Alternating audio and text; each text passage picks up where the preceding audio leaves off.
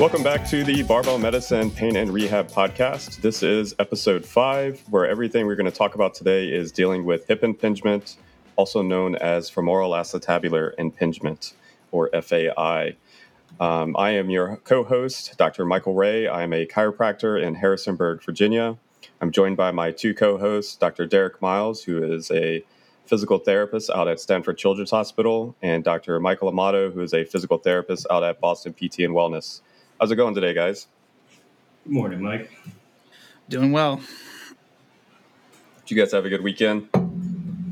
Got to spend some time with the family. Cooked a brisket yesterday. Overall, a very uh, productive, relaxing weekend.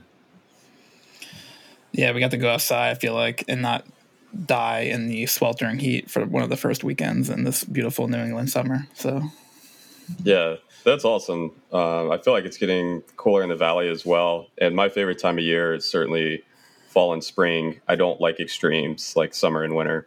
Yeah, yeah, we get the extremes out here. Uh, Amato, bef- go ahead, Derek.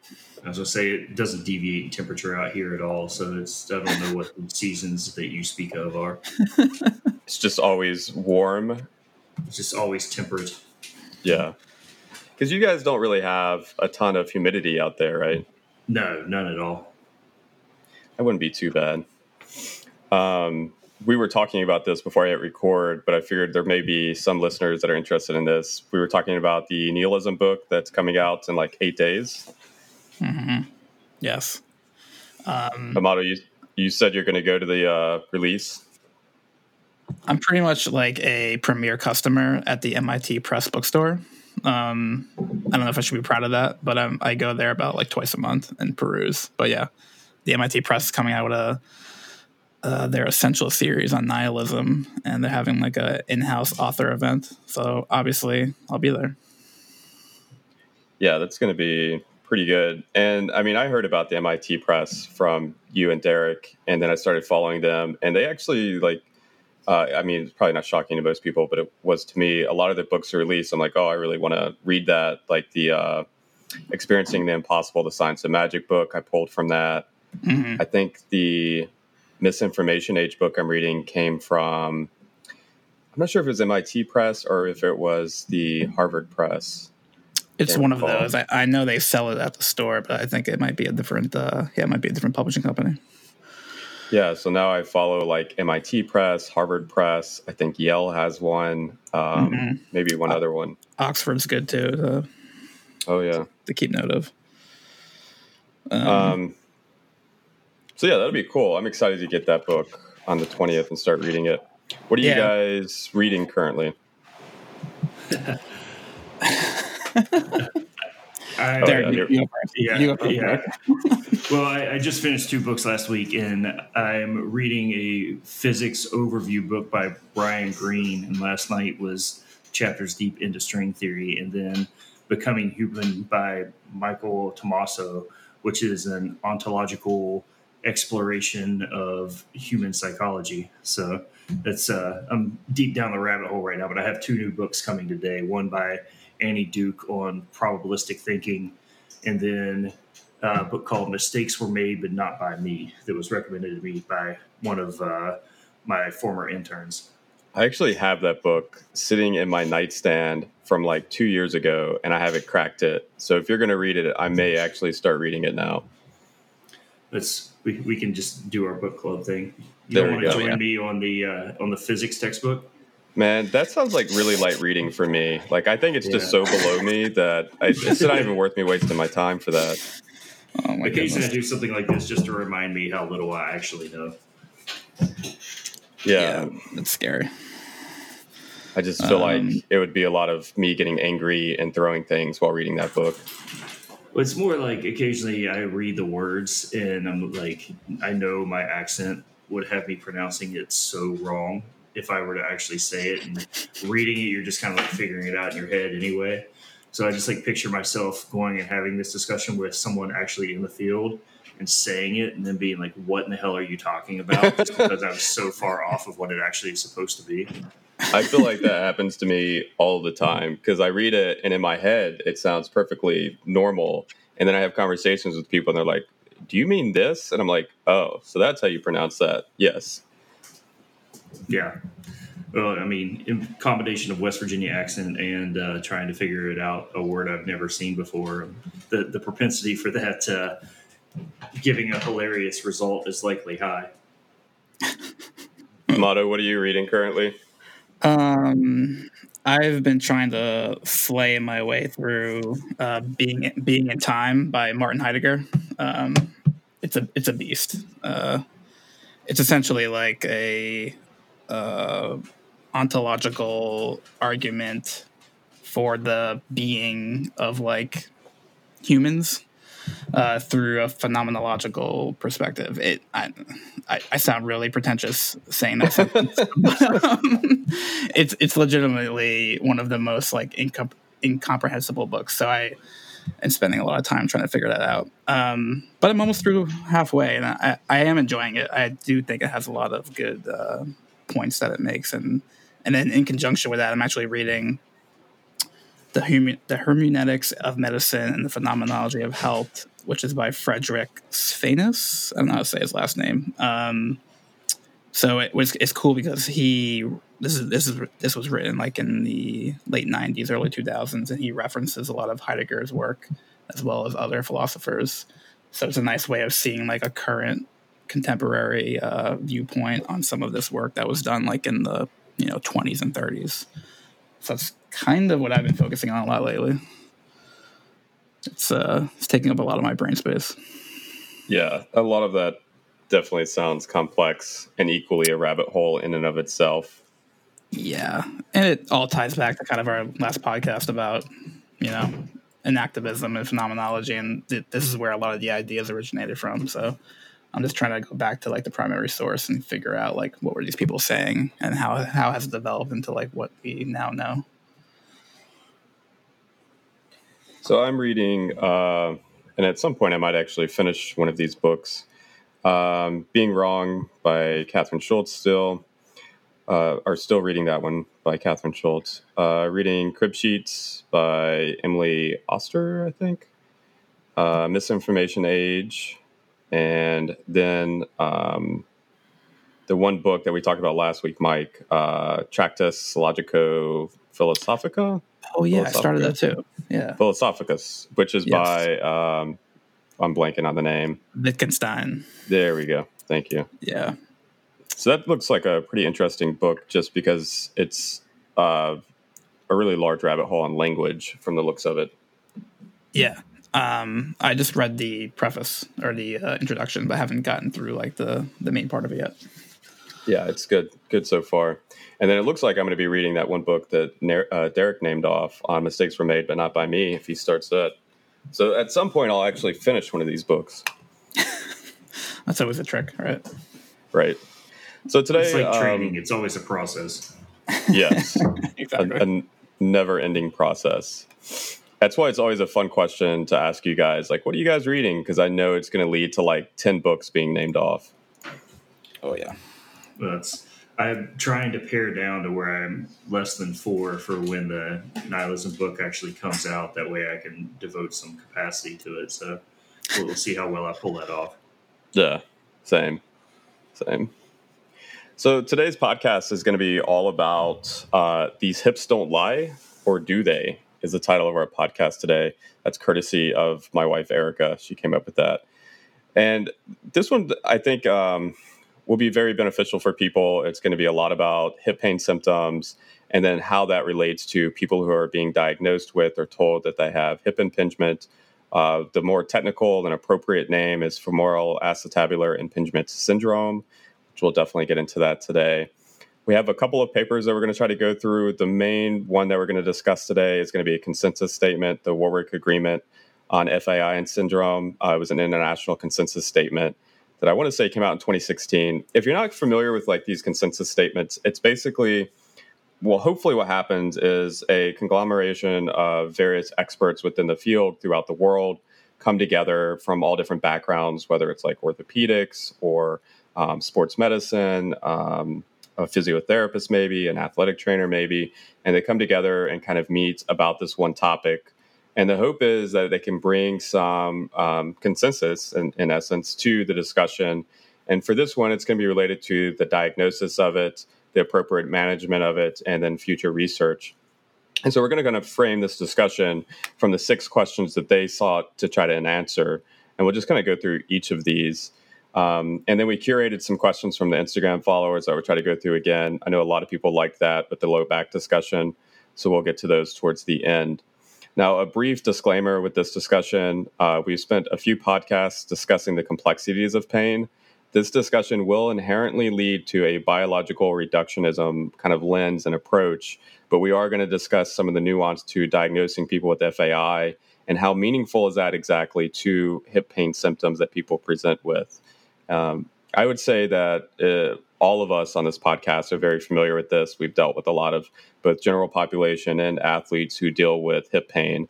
Um, so, uh, either Derek or Amato, what is like the usual clinical presentation from just a, a pain-based symptom standpoint that people present with in clinic that kind of leads to this this discussion? I think it's generally people will present with just anterior hip pain, and you start looking at it originally, like if we go into the historical context of this, it was something called the C sign, which essentially, like if you turn your hand into a C shape and put it on the front of your hip, that's where most people tended to report symptoms, and that was almost one of the diagnostic criteria out of it.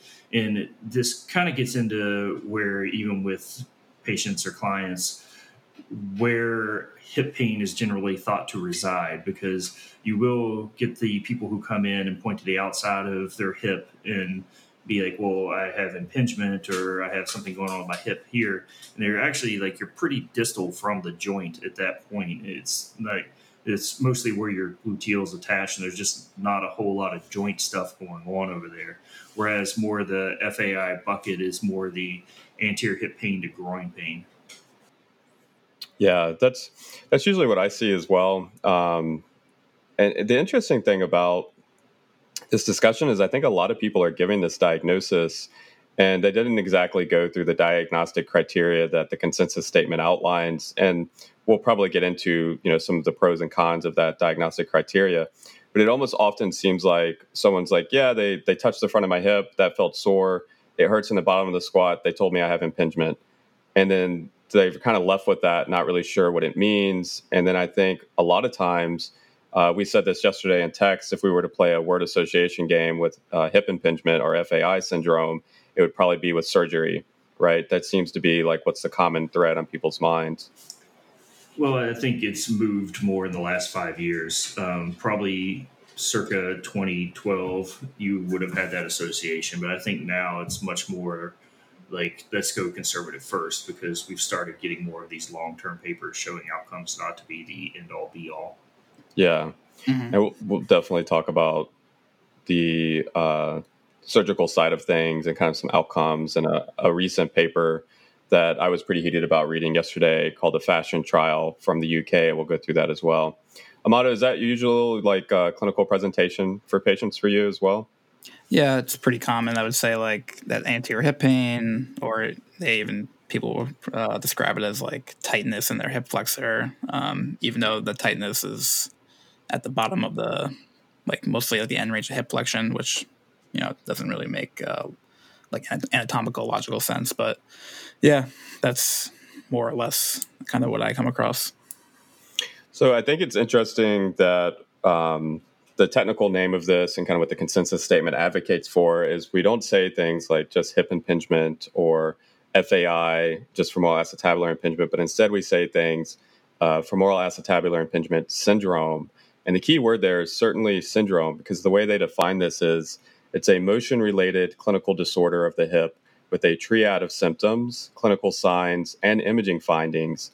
It represents symptomatic premature contact between the proximal femur and acetabulum. So if you're not familiar, you have the femoral head, which articulates with the acetabulum, which is kind of like this shallow cup, and the uh, the head, which is like a ball for the femur, fits into that socket and kind of articulates with it. And so they're saying that that syndrome implies the, kind of a multifactorial diagnostic criteria. And they go on to describe uh, kind of two types, which I think most people are familiar with. which is going to be cam impingement, which is an outgrowth or flattening of um, at the femoral head, and it's also a, the other one would be pincer, which is an outgrowth of acetabulum, which increases coverage over the femoral head. Those are kind of the two big ones, but you can also have mixed cases that present with both of those at some de- some varying degree. Um, I think it's interesting that even the consensus statement says this, uh, and it's probably appropriate time to talk about this. But you could have imaging with alterations to the morphology of the femur and to the acetabulum, and not have symptoms, right? And so they're making a point in a note that you have to be symptomatic with those findings. You can't be, you can't X-ray them and they have no symptoms. What what do you guys think about that with the consensus statement, and what do you think it means in in our ability to X-ray people that are asymptomatic and still find these morphological changes? Yeah, this this is like the frustrating part of the conversation for me, and I think we were talking about this earlier, where it's like it, it it's hard to define what's normal versus pathological, right? Um, and if you're finding these same findings in asymptomatic populations, and I forget the exact number, but it's pretty high. I think in, in athletes, they're looking at cam morphology and uh, up to 60 to 70% of the uh, asymptomatic population. It, it really begs the question like, how are we defining normal? Especially when in these consensus statements, they're literally saying, um, you know, the, the panel was unable to recommend precise diagnostic values for any of the common measures to define cam or pincer morphology. So we're, we're kind of starting at a weird place where we can't really totally define what this looks like or how to measure it yet we are seeing it also in asymptomatic individuals so what what is normal versus what is abnormal?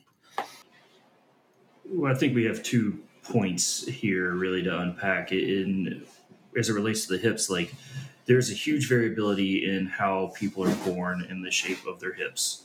And so you have that out of the fold. And then as we start being more active or participating in sports, we start having adaptations to those things as well. And if you look at like a sport like hockey, where there's a ridiculously high incidence of asymptomatic FAI imaging findings, like it's hard for us to call it abnormal. It, we accept in like the throwing population, there's a phenomenon called glenohumeral retroversion, and it's thought to help out with the throwing mechanics and something that's an advantage. But really, the same adaptations occurring that are likely that we're seeing in the development of like a cam type finding on imaging in a hockey athlete, and you look at it, it comes down to just repetitions of doing the same thing.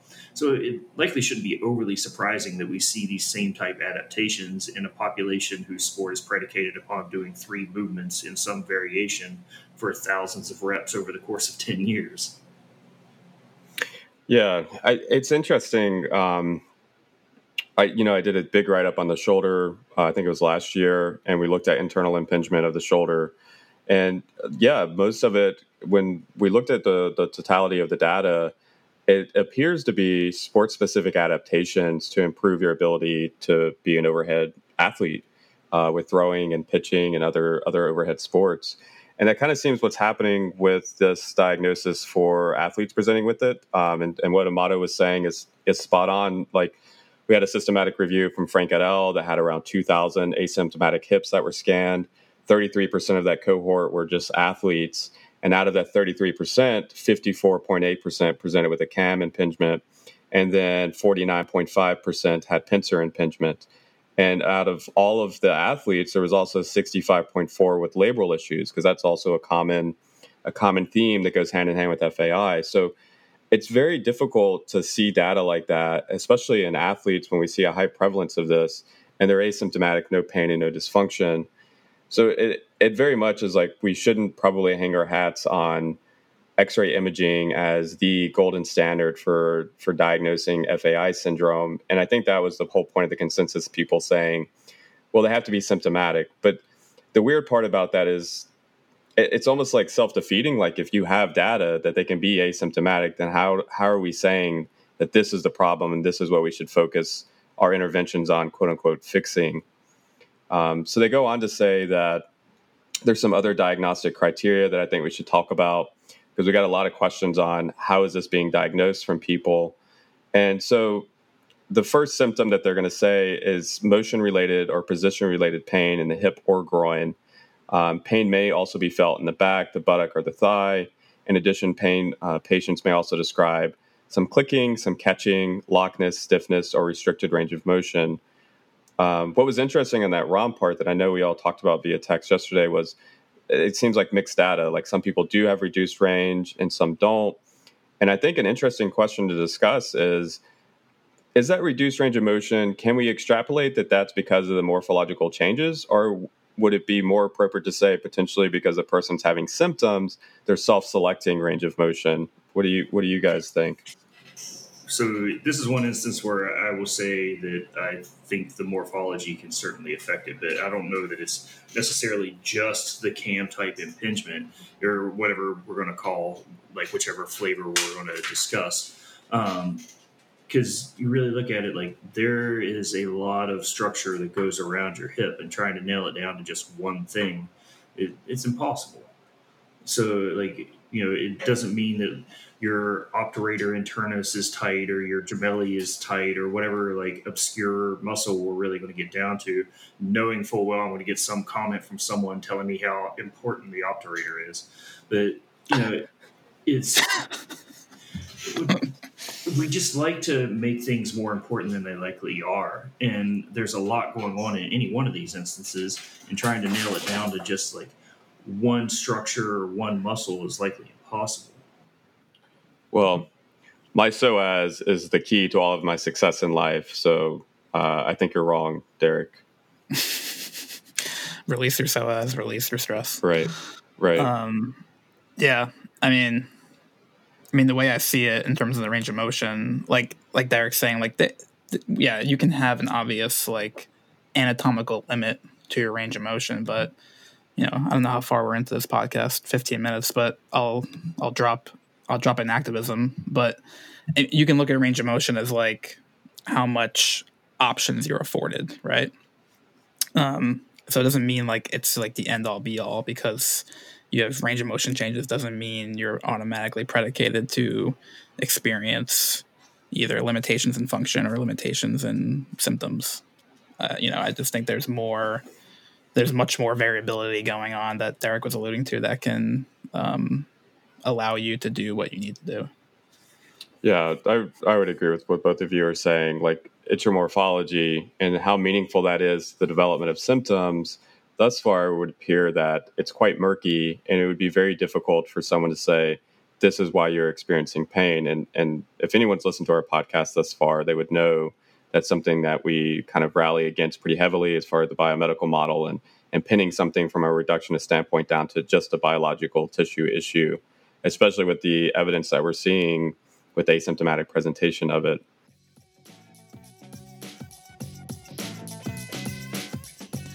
Do you have a new injury or pain that prevents you from training? Leaves you unsure about what to do in the gym or how to recover? Or have you had some long standing ache and pain that you've been pushing through, maybe trying to ignore, but hoping it goes away? In either case, we'd highly suggest learning more about pain and injury, and to that end, we offer consultations with Doctor of Physical Therapy Derek Miles and Doctor of Chiropractic Michael Ray, the barbell medicine, pain, and rehab experts. They offer one time consults or a combination of an initial consultation plus rehab focused programming and follow up over time. As evidence based experts in the field, they apply a comprehensive biopsychosocial approach to guide your path towards normal function and performance. Consults are for adults age 18 plus only.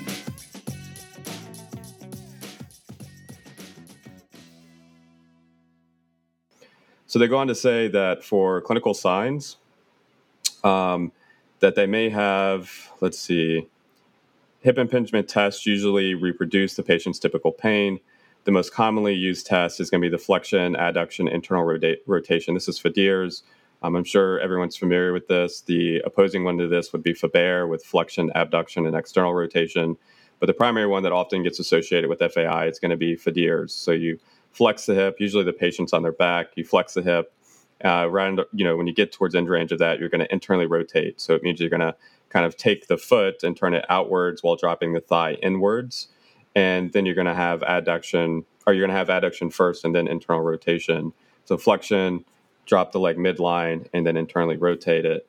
And the interesting thing about Fadirs um, is it appears to be highly sensitive, but not very specific. And um, you know, e- either one. Who, who wants to talk about what does that mean exactly in regards to diagnosing femoral acetabular impingement syndrome?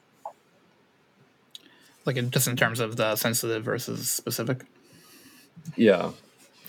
Yeah. So, I mean, the way I look at that is like if you're symptomatic and you perform that flexion, adduction, internal rotation, like end range of motion, it's probably going to reproduce your symptoms. So, um, sensitive, like kind of like the the the acronym or the way to figure it out is like if you got a negative test, if you got a negative result from that sensitive test, it would probably rule it out. Um, so if if you were symptomatic and then that didn't really bug you, you would probably be looking at another place that wasn't the joint. Um, does that make sense? Yeah. Uh, yeah. Typic- typically. No, yeah, yeah. Go ahead. No, no, you're, you're fine. Yeah, and then I was gonna say like if it was highly specific and you got a positive test, then it would it would definitely rule it in. So in this case, like getting a negative test on the fader would probably rule out any kind of FII, FAI syndrome related symptoms. Um, but just having it as a positive, like provocative test doesn't automatically rule it in. Well, and if you look at fader in general, like a positive test can also be pain on the outside of the hip as well. If you look at the actual literature on it, so you know, if, I put you into adduction and internal rotation, and you're telling me it hurts on the outside of your hip, that doesn't really drive me towards thinking you have anything going on at the hip joint itself. Yeah, I think the interesting part with having a highly sensitive and low specificity test is the the very high probability of false positives meaning that you do that test and you do experience symptoms, but it's not meaningful in any way as it relates to the diagnosis of FAI syndrome. Um, so I, I, find it difficult to want to utilize that test as like, if I did it and you're asymptomatic, to Mike's point, it really doesn't tell me a whole lot other than you're sensitive to flexion, adduction, and internal rotation positioning. Um, and that just doesn't turn out to be too meaningful in any other regard outside of that. Um, and usually like people are going to associate oftentimes when they're dealing with this type of stuff as like squat based issues with symptomatic development. Do you guys have anything else to add to that? Well i mean specific to the squat it's hard to really i mean so you're sensitive to one part of a squat so maybe we need to vary how your feet are positioned or your depth or something like that for a, a, little while. And I think the question often comes down to, and we spent the first part of this podcast more discussing the diagnostic side of it, but it comes down to like, what do we do about it? And yeah. essentially, like if you're sensitive to one position, then we may need to try some different positions. And, you know, there are camps that say there is one way to squat. And it turns out there are multiple ways to squat. Like, your feet don't have to be positioned at a perfect 30 degree angle and you know two centimeters below the c7 process on your spine. No there, there's going to be like big variation in the way people accomplish this task. And even if you've had some type of issue like we may need to add some variation into that. You, you can almost think about it like if you're walking across like a nicely cut lawn and you see a path, most people are going to walk across that path just because it's the easiest. Like it doesn't have anything to do with their actual destination. You're just like people have walked on this and you know worn it down a little bit. And it doesn't necessarily mean that you can't walk on the grass. It's just the fact that most people are going to follow the path. And sometimes when we need to go through the rehab side, like we need to get out of that pattern that's kind of worn down from multiple use and worn down in this instance isn't a negative thing. It's just the adaptation that's occurred. Yeah, I think that's a great lead in um, to, the, to the next discussion point, which is they were trying to answer how should we treat FAI syndrome. Um, and just personally, I think their recommendations are shit, uh, just in my opinion, just to put that out there. But they're basically like, this is a syndrome, which means it's it's a triad of presentations of symptoms. Imaging doesn't correlate well we have this uber sensitive test that may or may not be related to it.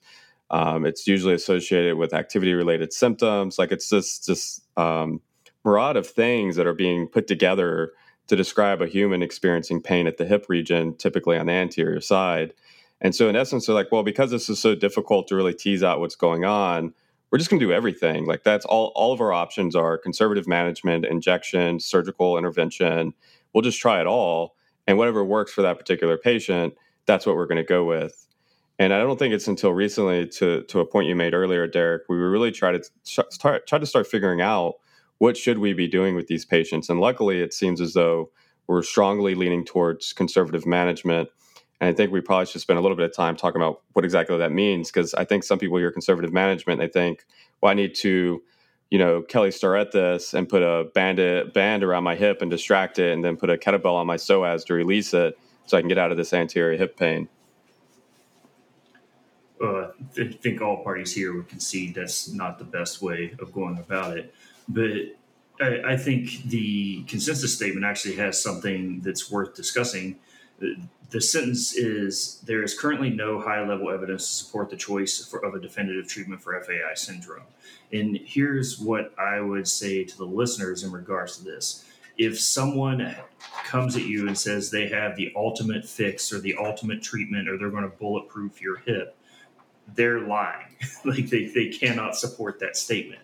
Like even us as we're trying to figure this out, like we're going with what we have.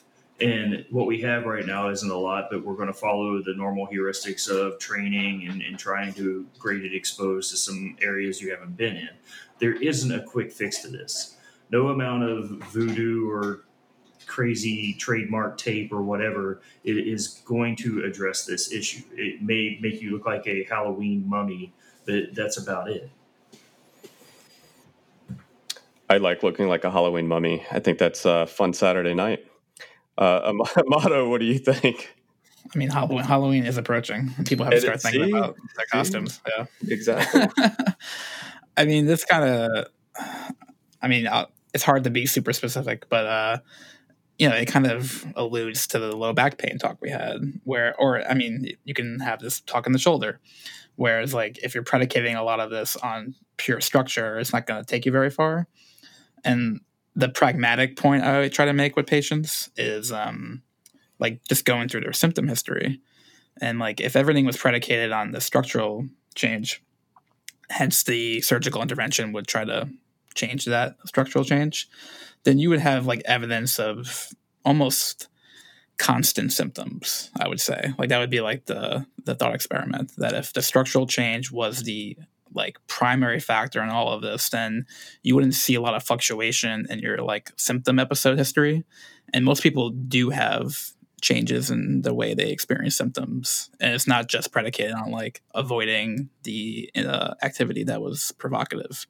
You know, if you look at their whole adult life, I'm sure you can find instances where they weren't symptomatic versus when they are symptomatic. So there's obviously like more going on, and I think that's like worth worth exploring with the individual is like what are their modifiable factors and kind of achieving what they want to do. And I just it's hard for me to kind of like plant my flag on because of this morphology we're seeing, then that's going to drive the medical intervention that we want to do. Yeah, I think um, it's in essence what we're advocating for is we need to listen to the person and their experience with hip symptoms and then figure out w- what are they experiencing symptoms with particularly and we've mentioned the squat uh, for sure and there could be other activities but then just figuring out you know educating about the complexities of pain educating about image findings because odds are for um, many of our listeners the patient's already gone through that. They've already been through the ringer with uh, examination and x-rays and have these findings. And now the findings are uh, almost like this bell that can't be unrang. And it's like well what do i do with that? Like what do i do with my cam impingement in my hip? And that's why i'm having symptoms which almost gives me nightmares of reading the research on the shoulder again about subacromial decompression shit um, and and low back pain as well. And it just seems like it's more of the same with that stuff. So we should be listening to the patient, figuring out their experience, and then figuring out what activities, postures, and positions and movements they're struggling with symptoms. And then slowly over time, reintroducing that stuff, getting them to do it again in a tolerable way. So if someone presented, because I think it would be good to go through this, let's say we have like a 18 year old male athlete presenting with anterior hip symptoms, most especially with squatting. Let's say they're a, a power lifter and they have a competition on the horizon. What what would you do with that case if they've already had the diagnosis given of femoral acetabular syndrome? They have the image findings. What would it look like to get them from where they're at to where they want to be? Well, I think it's obviously contingent upon the unique individual, but with a competition on the horizon, that's certainly a different confounding factor because that's going to change kind of our slope of where we're going to aim. Um, but you look at it, and we may need to take a little bit of a break from competition squatting. And we can work on some things and try out like a split squat or a rear foot elevated split squat or a leg press or you know some even if we wanted to go like isolated hip work out of it. But the problem is like if you did conservative care as a halloween costume like you you would you'd have a needle in you tape and uh, some electric prod attached to you and really like it's are you doing the basics?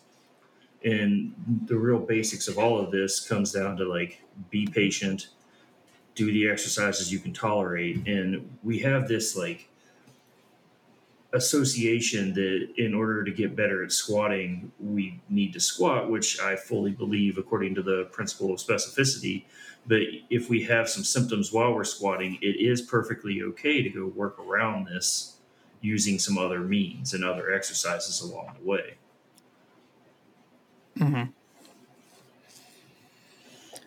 Yeah, I'm, I, I would agree with that. I'm totally fine with like not completely shelving something, but like just you don't have to you don't have to work through it and like bear and grunt that. You can we can find alternatives. Like I, am dealing it with it right now. I, I don't have radiographic evidence to say I have morphology, but I have the other criteria to fill the symptom buckets that they're explaining. And then I'm working with my coach right now, just trying to find how do I keep training and, you know, without, you know, waking up in the middle of the night with pain. So, you know, it's different. It's to be different for everyone. But right now, like high box squats and, you know, some tempo work seems to be agreeing with me and i would take that same approach with anyone else and try to figure out like where they're coming from and can we change range of motion can we rate, can we change tempo can we change depth can we change foot position can we do single leg work like the, there are a lot of options but i think that's where like working with somebody individually is like the key yeah i think both of those are good points like in essence we are advocating for there are options. There are options to keep you active. There are options to get you towards your goals, but just realizing there's going to be steps along the way that we need to take to help, you know, help with symptom regression, load you tolerably, and then move you closer towards your goals. Um, and somehow, especially if they've got those radiological images, we spend a good good bit of time educating about that, discussing kind of their their worries or concerns with it, and then trying to move them away from that over time. Um, but I think both of those answers are exactly what we should be doing for conservative care from education standpoint to exercise interventions, um, altering range of motion, altering loading, changing exercise selection if need be. All that stuff I think are really, really solid points. And then building people back over up over time, getting them to realize that they're resilient so I know uh, a bunch of questions that we got um, for the Q and A. We're not going to get to this just yet, but one of them that always stood out was um, when should a case be considered? Like, let's say, and, and this is the difficult part of this is usually my understanding is when we lead to surgery, it's this line of failed conservative management. But to Derek's point, failed conservative management could mean you're walking around like a Halloween costume with K tape on you and someone's cupping you and sticking a needle in you and trying to mobilize your hip for you and all of these other things. And then that leads to surgery. Is there to you guys' knowledge a time and a place when we should be pushing the person towards an orthopedic consult for this and surgical intervention? I certainly think there is. And I, but this gets into kind of that conversation of what is conservative care. I, I have definitely had individuals who we have went through 12 weeks of therapy. There's no real resolution of symptoms and they've went in and had arthroscopy and done spectacular in the outcome out of it. But you know i've also had to go the other way. But it really gets into how long are we willing to exhaust what we would call conservative care? And it's ultimately up to the patient on how long they want to go down that Like I, it's I can try and advise that something isn't the best idea according to the research, but if it's something they want, then I'm going to support them in that decision, and we're going to figure out what our post-operative plan is. Mm-hmm.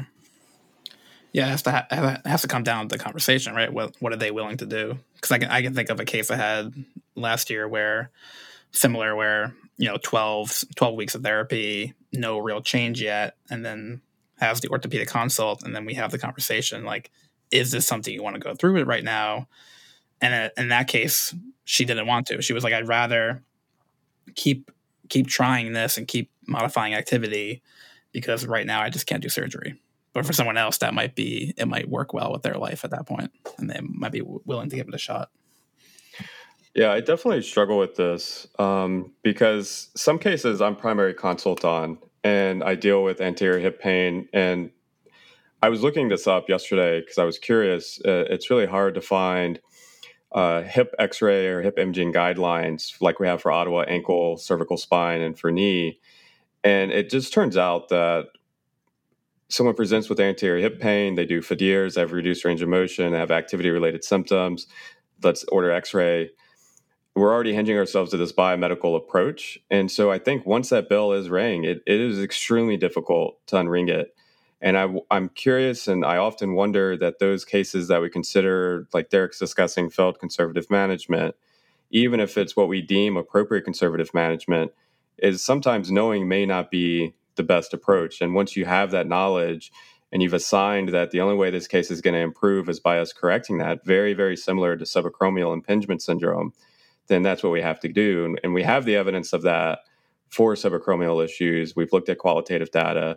I'm not aware of any qualitative studies on this yet, but I think that would be a really, really good study to conduct is the negative outcomes of physiotherapy interventions based off of being supplied that narrative. What do you guys think? Well, if you look at like back in the early 2000s when a lot of this literature was first coming out, the time to diagnosis, I, I want to say, was somewhere between like three months and two years for a lot of these individuals. So they were having anterior hip pain and, and, going from like clinician to clinician to clinician and not really getting an answer. And then finally, they got to a hip specialist who diagnosed diagnosed it as FAI. So by then, like you failed conservative care almost just because you had the Russian doll game of conservative care. Like nothing actually got done. It was just like opinion stacked on opinion. So I, I, do agree that you know finding or having these findings out there can be disadvantageous, but I also think like sometimes we get a little bit out in the ether when it comes to like a lot of patients actually want a diagnosis and it's up to us to educate them on how much that diagnosis is going to influence the prognosis out of it. So, you know, if someone really wants imaging, then it's my job to try and inform them of what the outcomes of that is and what the base rate of whatever we're looking at is. So, like, once again, it's ultimately it's up to us, but like we need to account for the fact that a lot of people do want to know what is wrong and we can't be dismissive of that fact just because we know in the grand scheme of things it doesn't matter that much. Yeah, and we can frame it for them probably better, hopefully, than if it was just like raw information. You know, if you they just got like a printout and it was like, here you go, go deal with this. You know, we can we can frame it for them in a way that this is your anatomical diagnosis, but you know, maybe there's other yeah. di- other diagnoses we can make. Since we don't have guidelines on this that I'm aware of, um, I think how I would approach this with ordering imaging for these cases and how I have would be uh, initial bout of conservative management, very similar to what we see advocated for for acute onset low back pain, with only a handful of percentage of cases actually warranting immediate imaging done. I think that's how I would approach this. I don't think I would order imaging, and, and I haven't on the initial consultation for uh, the diagnostic criteria for FAI syndrome.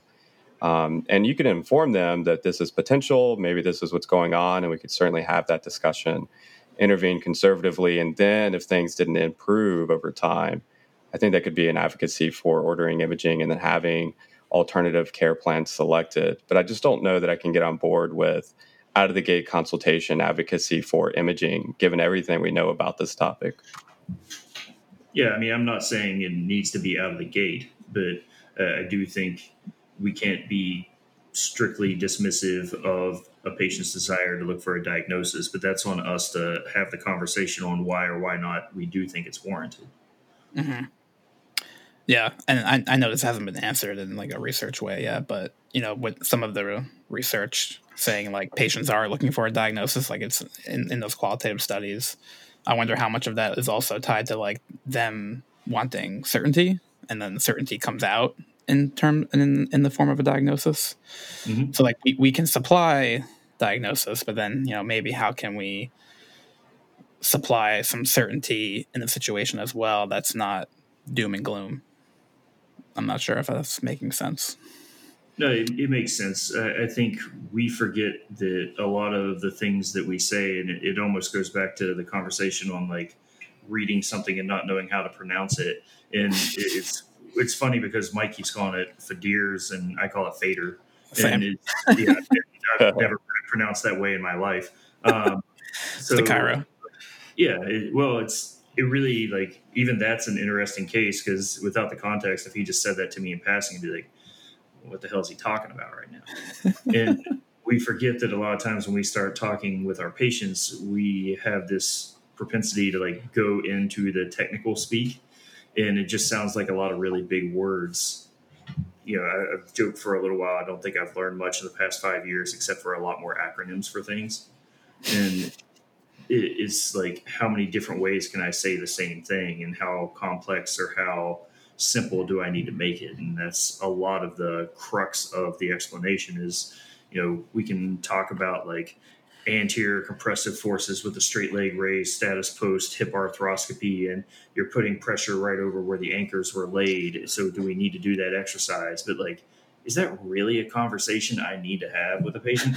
like, it, it's cool. I'm glad I know that, but like it doesn't afford me anything besides like reinforcing something that I read in a paper from a hip trauma paper in 2008. So yeah. you know, it doesn't add to the conversation. Sounds cool though. Yeah, which is similar to like a lot of the tendinopathy uh, talk, right? Like we know a lot about the tendinopathy physiology, but then how much yeah. does that come across in like patient interaction? Well, it's that whole you know you have to know a lot in order to say a little. Yeah, like the iceberg kind of analogy. Yeah, and I think knowing or, or being able to just do it in a simple way, there, there's a certain elegance to that versus giving a full-on dissertation on the minutia of something. Mm-hmm. So, do you guys think? Because um, I am in agreement that oftentimes diagnosis, giving a label is important to people, um, even though we try to frame it from a prognostic standpoint. Do you think? Because we see this with the rotator cuff, and I know I keep going back to this, but it's probably the best example we have thus far in the literature because the hip just hasn't caught up yet with the shoulder stuff. Hopefully, it will, and it looks like it will in the future. But what we've really transitioned to with the shoulder is just away from subacromial impingement altogether and we advocate now for rotator cuff related pain syndrome. Do you think that would be something that would be a satisfying diagnos- diagnostic label for patients so we're not further hinging ourselves to morphological alterations that very well may be, especially for athletes, sport specific adaptations? I mean, I'm fine with hip pain as a diagnosis. so I don't think we, we, need to go much beyond that in many instances, especially like in the athletic population. Um, you know, the, there is a paper on diagnosing anterior hip pain, or the Doha consensus statement on groin pain is one of my favorites because they give clinicians a case study, and I think there were 13 clinicians, and they got 11 different diagnoses for the same case, and it mm-hmm. was like super obscure, like hockey hip, Gilmore's groin, and like if you look at all of these diagnoses, it's hilarious because it really like they're all the same thing, just said a different way, and it depends on like which camp taught you what to say, and you know it doesn't add anything. And God forbid, like we start talking about a sports hernia and the idiocy of that diagnosis, but like it, we have these statements out to say like, don't say this stuff, and then it, it seems like it just gets like disregarded in favor of like the next complex thing. And you know we're seeing these videos come out now because some idiots got an ultrasound machine and start sticking cups on themselves and they can see things move underneath. And like just because you see something move or something hurts when you poke on it doesn't necessarily mean that that's the cause or contributes to what's going on it just means that something's changing while you're doing something and like you know I squatted yesterday, and I'd be willing to bet if either of you palpated my pes anserine today, I'm not going to be very happy. And it has nothing to do with any injury. It's the fact that I squatted yesterday. Yeah, and you're. I, I don't want to palpate your pes anserine, but um, it, we're limited by our lens, right? Like, even even though ultrasound imaging is an advancement about beyond what we had 50 years ago. Like in another 50 years, I'm sure we'll look back on that and be it'll look like the Stone Age. So we can only see so much based on our technology. So you know, it's not like well, we can make definitive claims on on that alone. We're seeing that with uh, low back currently, right? Um, I think yeah. all of us saw that article on advancement of MRI and hoping to just be able to peer deeper and deeper and have more sensitivity with that and suddenly that's going to unlock the supposed problems with low back pain.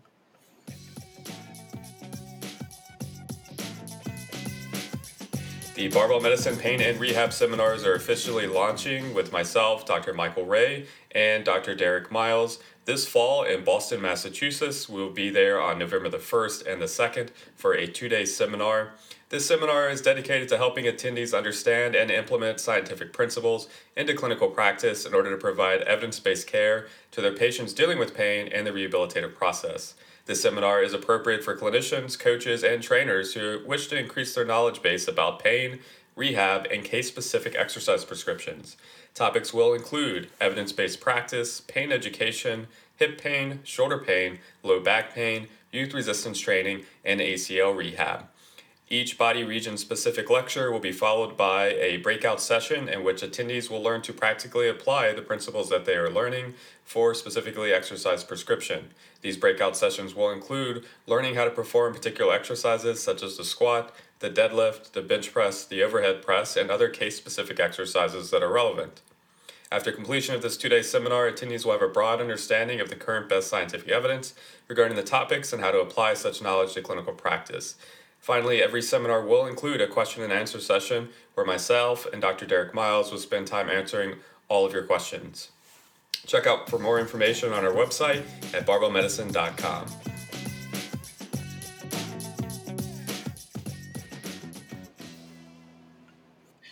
Um, so, moving along with this consensus statement, they said, How should someone with an asymptomatic hip with CAM or pincer morphology be managed?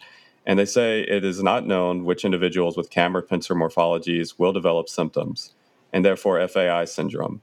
Preventative measures may have a role in higher risk populations, but it's rarely indicated to offer surgery or these individual to these individuals. Do we know risk factors at all for the development of anterior hip pain as it relates to this?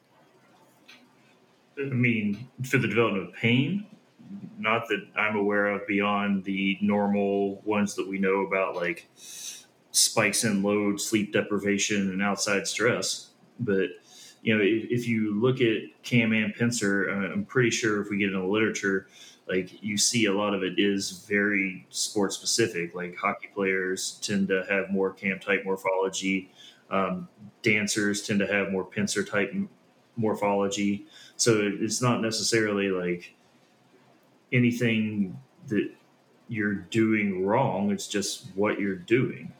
And it's not inherently bad, it just is. Amato, yeah. what do you think? No, yeah, I would I would agree with that. I don't I don't know of anything to say that's predictive of uh, onset beyond like what we know generally, where it's like prior history of symptoms is predictive of you know the re- reoccurrence. Yeah, that's pretty much it. Yeah, and I think those would be things that we center our education around, is especially load management, stress management. Uh, we talked a lot about athletes. Are they in final exam week dealing with this? Was this preseason and they had a um, not great training in the off season and then ramped up preseason very quickly, and we have symptoms now? All of these things would be important discussion points um, that we could have with education.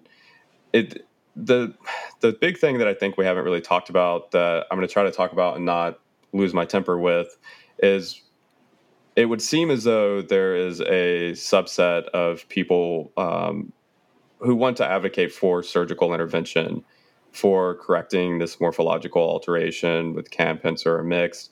And we had the FASHIoN trial come out um, in the UK. This, this, I think that was this year, and we have several other trials that are getting teed up or ongoing that hopefully is going to elucidate this a little bit more. But we don't have data on natural history of FAI findings with someone being symptomatic. We don't have, outside of what we've already talked about, broadly speaking, a lot of risk factors for symptoms related to the development of FAI syndrome. And we really don't have a lot of efficacy trials at well conducted randomized control trials on what we should be doing, whether it's a watch and wait approach, a uh, educational approach, a goal directed activity approach, uh, medication management, or surgical interventions. And the FASHIoN trial was kind of like the first step towards us trying to assess these things. Um, what, what did you guys think about the FASHIoN trial? Well, I mean, and I'm sure surgeons do the same thing because I, I know I would if I were a surgeon. Anytime I see like arthroscopic surgery versus physiotherapy, my first thought initially is, okay, what's physiotherapy? And then you start looking and like your eyes roll back into your head. And it's just, you know, sitting on a ball, marching in place and things like that. But in the same regard, like uh, I'll defend the orthopedic surgeons for a moment. Like there's a lot, there's a couple different techniques that you can use for hip scopes so I could easily see if I were trained in or trained under the more like Philippon approach versus the Byrd approach, and this paper used the Byrd approach, I'd be like, well, guess what? These guys obviously it's their surgical technique. It's not anything I was doing. So I, I think you know there's always layers to all of this, but if you're comparing conservative care at, at a dose that would be homeopathic at best, like mm-hmm. I, I can't be overly surprised that you're not getting big results out of it. It's also promising in a way that if you know if we look at that, if you look at the PT intervention and we think it's subpar, then you know imagine if we elevated it and then you know not that we not that we can extrapolate the paper's findings that far, but that it holds well for us that just moving that's essentially what they did was like they were just these patients were moving and didn't have surgical intervention. They still saw improvement. It's just not as much improvement compared to the surgical intervention group. But uh, i'm sure mike can kind of go on a tirade about the confidence intervals and mcids but you know, yeah. that wasn't that wasn't that impressive um, beyond the p value yeah, so I mean, to Derek's point, uh, I agree that it does come down to kind of the fidelity of the intervention. And to the paper's credit and the author's credit, they tried to assess that. They had a panel of people who reviewed both the physical th- uh, physiotherapy protocols and the surgical procedures and rated the fidelity level of them. And uh, over three fourths on both sides said that they were high fidelity, um, and which was interesting because then I was like, well to also to Derek's point, we I went and pulled the PDF on what did physiotherapy consist of, and I think all of us would agree that it was basically a homeopathic dose of physiotherapy. Um, and it it's interesting that that was the majority of those cases were labeled as high fidelity, meeting the standard of what people expect from physiotherapy. And looking at the outcomes, it really wasn't that different between surgical outcomes versus um, uh, what they called personalized hip therapy. At six month mark, it was exactly the same. At the 12 month mark, uh, the adjusted rate was just barely over MCID level, which was the MCID was 6.1. The surgical group had a 6.8 difference over the physiotherapy group. So we're talking like minuscule differences. And that was only for the primary outcome. All other secondary outcomes were not statistically significant at all. Um, now they're planning on following these people up. I think they're doing a three year, a five year, and a 10 year follow up. So I'm very interested to see. I, my, I imagine what's going to happen is is completely equal.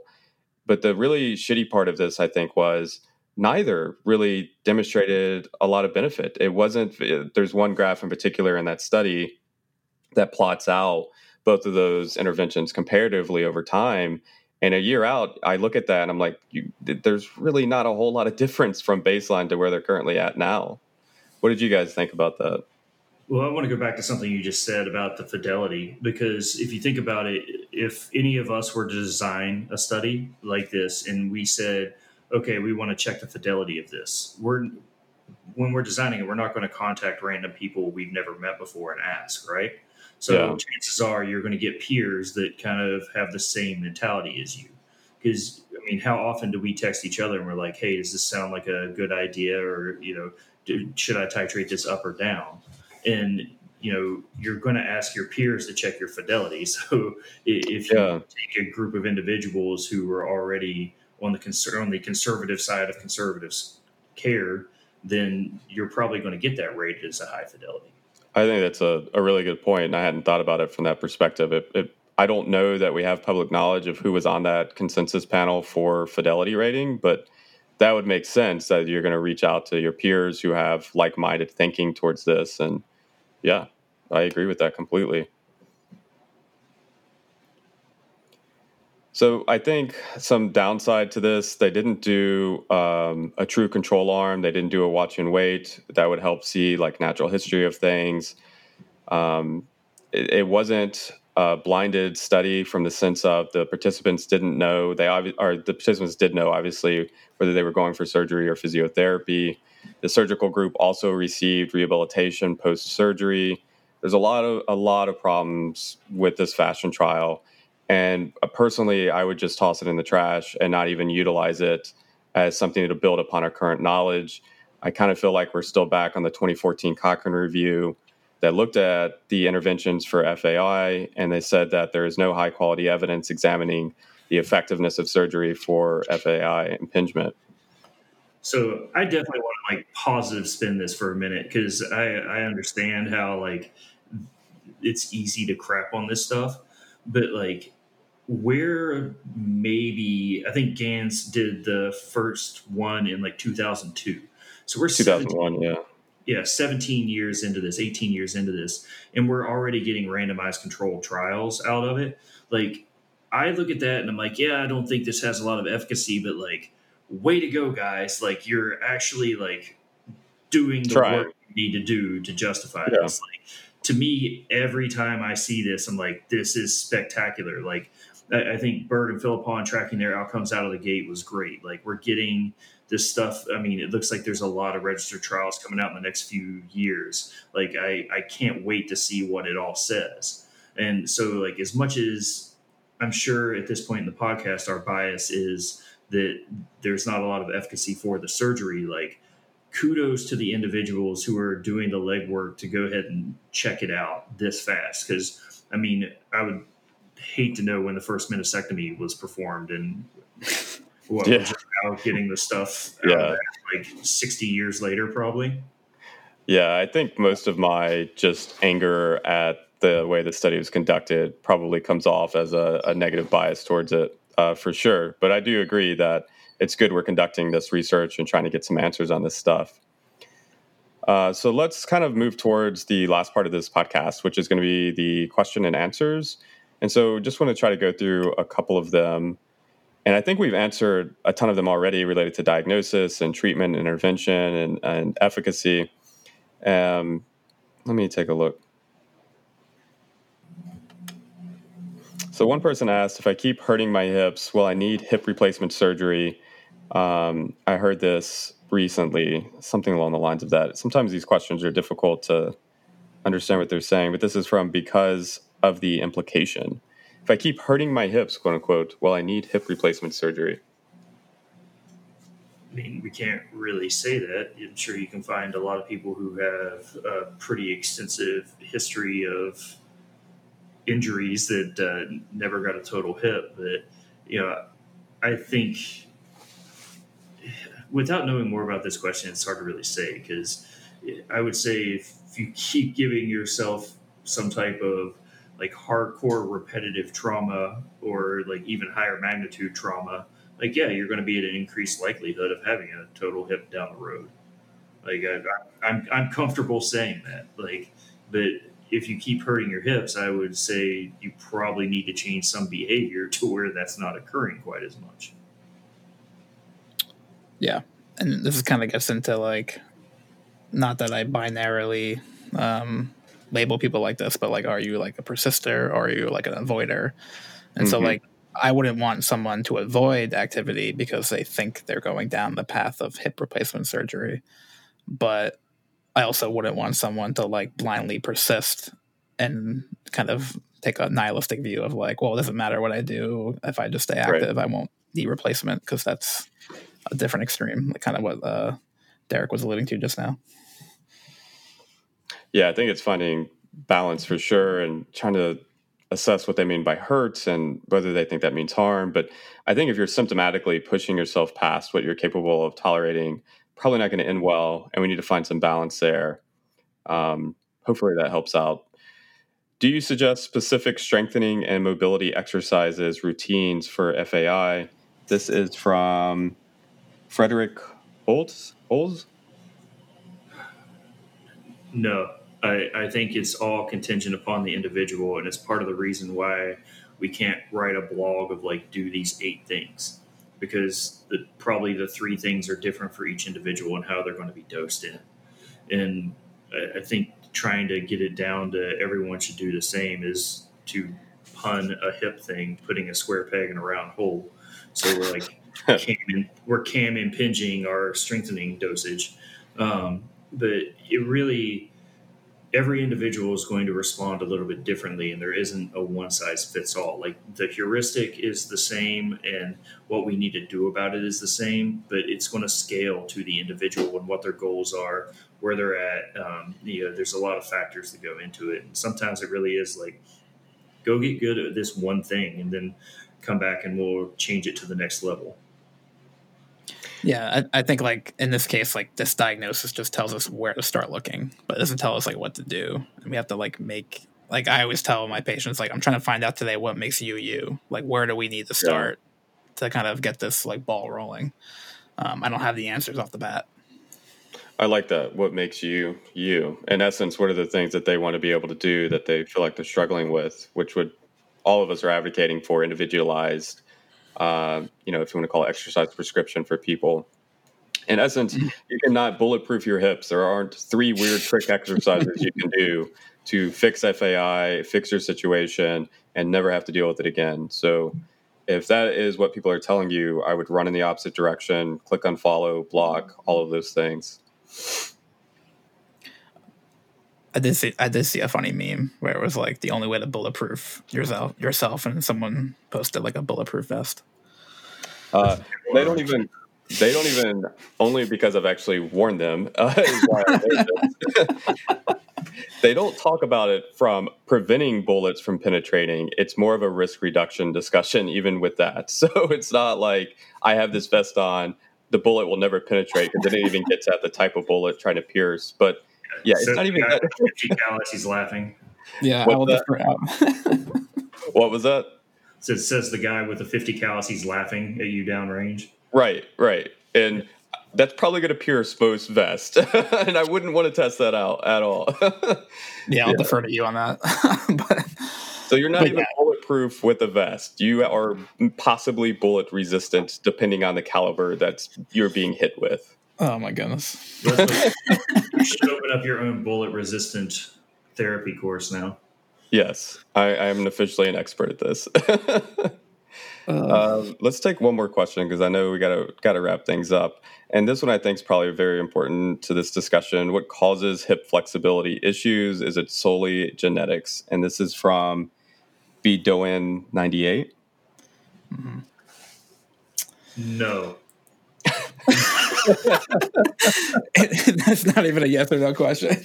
yeah, but is it solely genetics? No. Okay, yeah, yeah, yeah. Um, no, there are way too many factors going into this to nail it down to just genetics. I, I think you likely have some genetic predisposition, and it may even be like this gets into the does the athlete pick the sport or does the sport pick the athlete?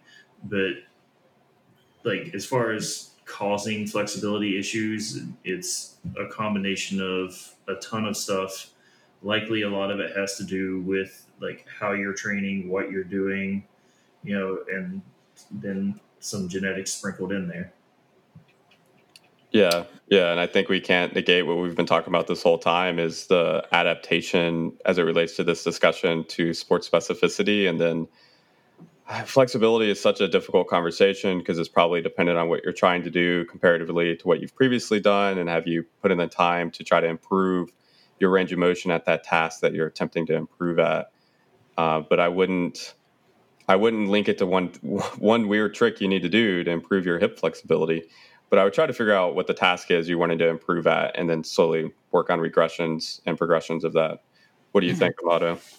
Yeah, it's kind of the same thing that we've talked about in the past. Like, it's not that are you strong or are you weak. It's like, are you strong enough for what you want to do? And it's like, are you flexible enough for what you want to do? And flexible is a loaded term, but the demands of somebody else who wants to do a split is going to be different than the demands of hitting like a parallel squat.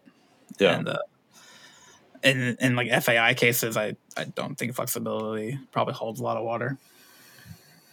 Yeah, and I think like um, I don't know if we've come out and said this, but you you can squat if you want to squat, even with this diagnosis. Like the the you are not forever screwed because someone has given you this label, and I think that's important to state.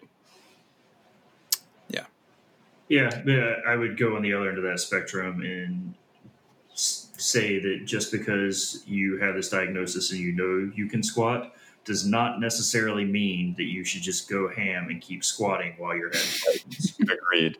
It is there is some nuance to appropriate loading.